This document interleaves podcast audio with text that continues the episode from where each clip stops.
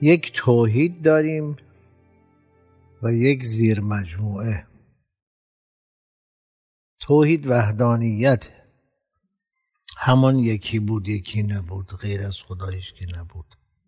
وحدت یعنی یگانگی یعنی همه گیتی با او هماهنگن. نه از پایین به بالا از بالا به پایین. هماهنگی نیست که مخلوقات او همراهن با او در شاکله خودخواهی. خودخواستن نیست.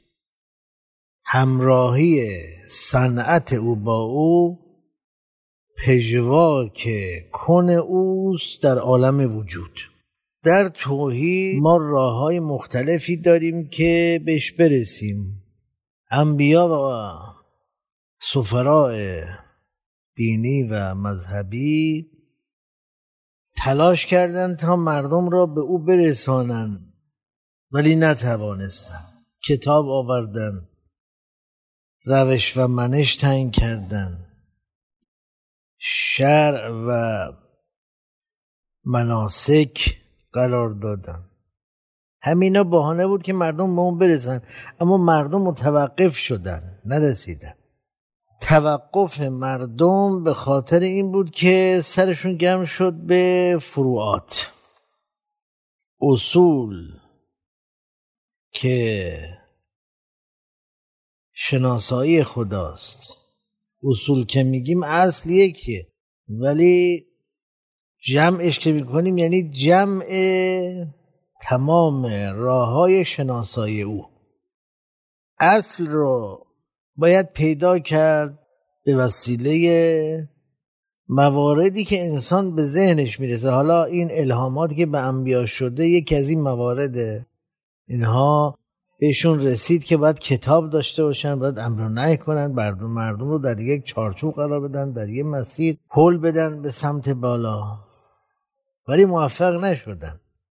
چون مردم گیر کردن در آن توحیدی که ناقص و نارسا بود و جوابگو نبود.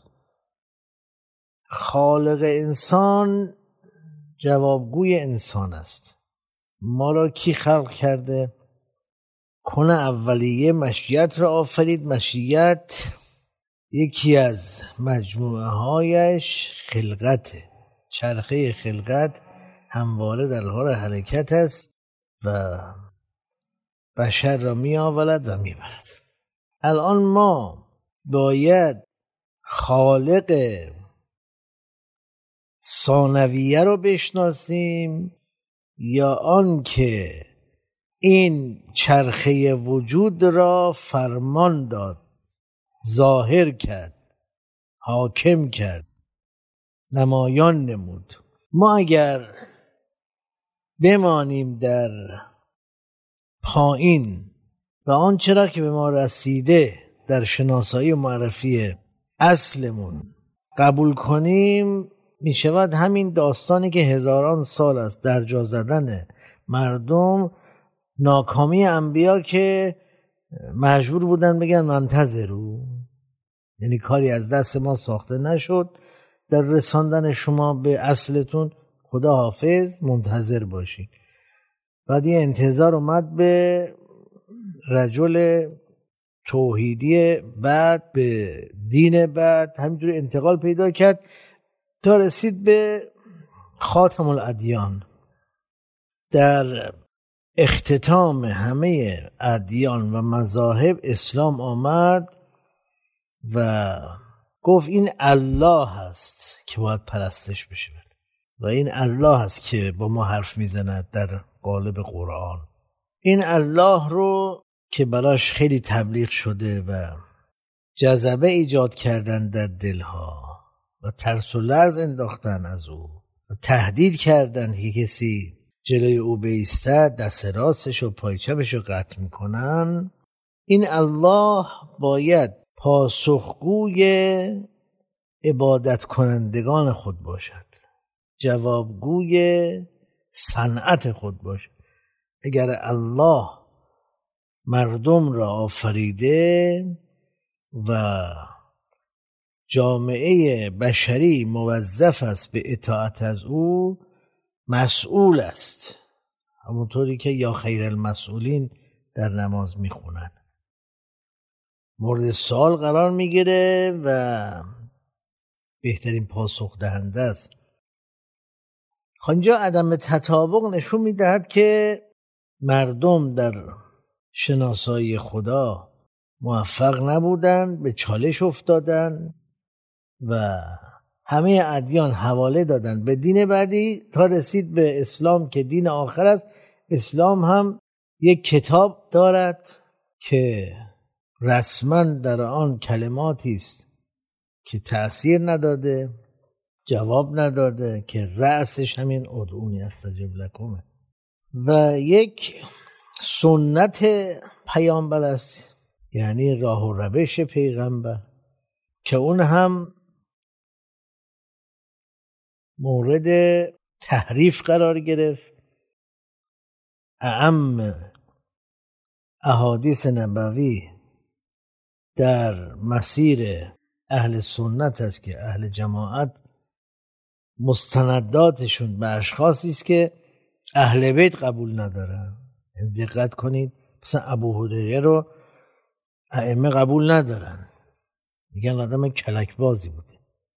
یا آیشه رو قبول ندارن. به عنوان یک مخبر و یک محدث یک راوی. و خلاصه تمام اونهایی که معخذ مدرک اهل سنت باشه این وری قبول ندارن. اونها هم این وری رو قبول ندارن. میگن که شما تخطی کردید از خدا و رسول جانشینان خدا حضرات آقایان اولی و دومی و سومی بودن که شما با اینها بدید. کتاب رو هم نگاشته خلیفه سوم می‌دونید؟ اسمشون هم گذاشتن رافزی یعنی رفض کردن خلفا رو رفضن به معنی دور انداختن. رافض دنیا یعنی دنیا رو دور انداخته. یعنی مسیر ما رو دور انداختید. آمدید برای خودتون یه جایگاه ایجاد کردید به نام شیعه. از این طرف شیعه پاسخگو نیست چون دو تا گیره به لب و دهانش بسته شده تحت عنوان تقیه و کلم ناز یعنی این طرف رجالشون می‌خوان دفاع کنن از حق. دهنشون بسته است رأسشون هم علی ابن ابی طالب. در هر جا استوب کرد. تا پیغمبر بود استوب نداشت. یه سره می‌رفت جلو. اما بعد پیغمبر در زمینه خلافت ساکت نشست در زمینه کتابت عقب نشینی کرد در زمینه خاندان پیغمبر سکوت کرد. حالا انتهای این دین چی میموند؟ از اون طرف که ما مستند آوردیم که چیزایی که به پیغمبر بستن استهزاء پیغمبر بود که مدارکش تو کتاب هست. از این طرف هم اینها نتوانستن دفاع کنن. حقایقی رو گفتن و بعد گفتن که ما راضی نیستیم پخشش کنیم. یادتون از امام صادق گفت پیرو ما حواری ما چیزی از ما میشنوه فقط باید برای خودشه. پخش نکنه. اگر پخش کنه حکومت ما رو بگیره بکشه قتل عمد از طرف اصحاب ماست. نه از طرف حکومت. خب پس حقیقت رو گفتن در گوشی به چه درد می‌خوره؟ الان ما نشستیم از اهل بیت چی داریم؟ وقتی در گوشی بوده اینو باید جواب بدن متشرع وقتی که گفتن یه چیزی میگیم به کسی نگو وقتی کتاب علی پنهانه است و بعد اون کتاب عمومی و جامع که در همه جا پخش شده شامل تضادها و معارضات است چی میماند برای کسی که دنبال خدا پرستی است؟ پس این نشون می‌داد که ادیان و مذاهب توحید را در سطح پایین نگه داشتن و منتظر می‌خواهد از این سطح پایین به سطح بالا بره و این خرج داره این سخته. یعنی یه کاری است که خیلی ها نکردن شما دارید می‌کنید.